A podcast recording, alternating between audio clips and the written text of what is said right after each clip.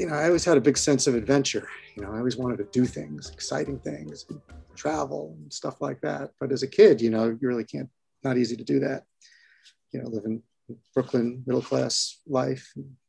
But uh, the music was exciting. The people I was hanging out with were exciting. The things we were doing were exciting, you know um, getting high, music, and all that. And the Grateful Dead, out of all of them, I mean, I still love all those bands, but the Grateful Dead had a lot of storytelling. I mean, incredible storytelling that just conjured up these things in your mind. Like they never were very overt in sort of telling you what to think in the song. It's really, they left a lot of it wide open, you know.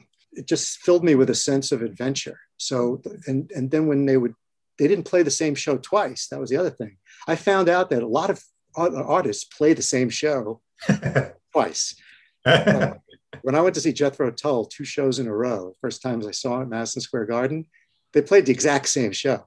Even with the banter was the same. I was like, what's this? the, same show. I was shocked. but the Grateful Dead never played the same show. In fact, in the three shows, you might not see the same songs played, you know, twice. And if they are played, they're played differently. So mm-hmm. So it was just that whole thing, and they playing in other cities. So you know, as a young kid, I was. I mean, it may not seem a big deal now, but I mean, when you're 16 in New York, going to see a concert at the Tower Theater in Philadelphia, you know, I was like, wow, going to Pennsylvania. I've never been to Pennsylvania.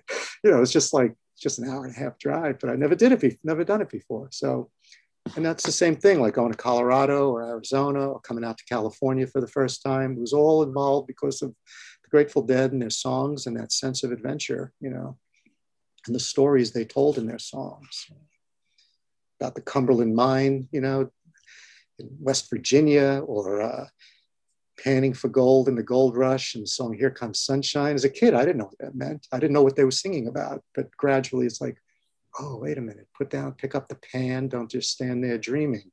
Pick up the pan, the gold pan, you know. Here comes sunshine, the gold. Sunshine's the gold so you know you, you learn things and um, figure it out as things go on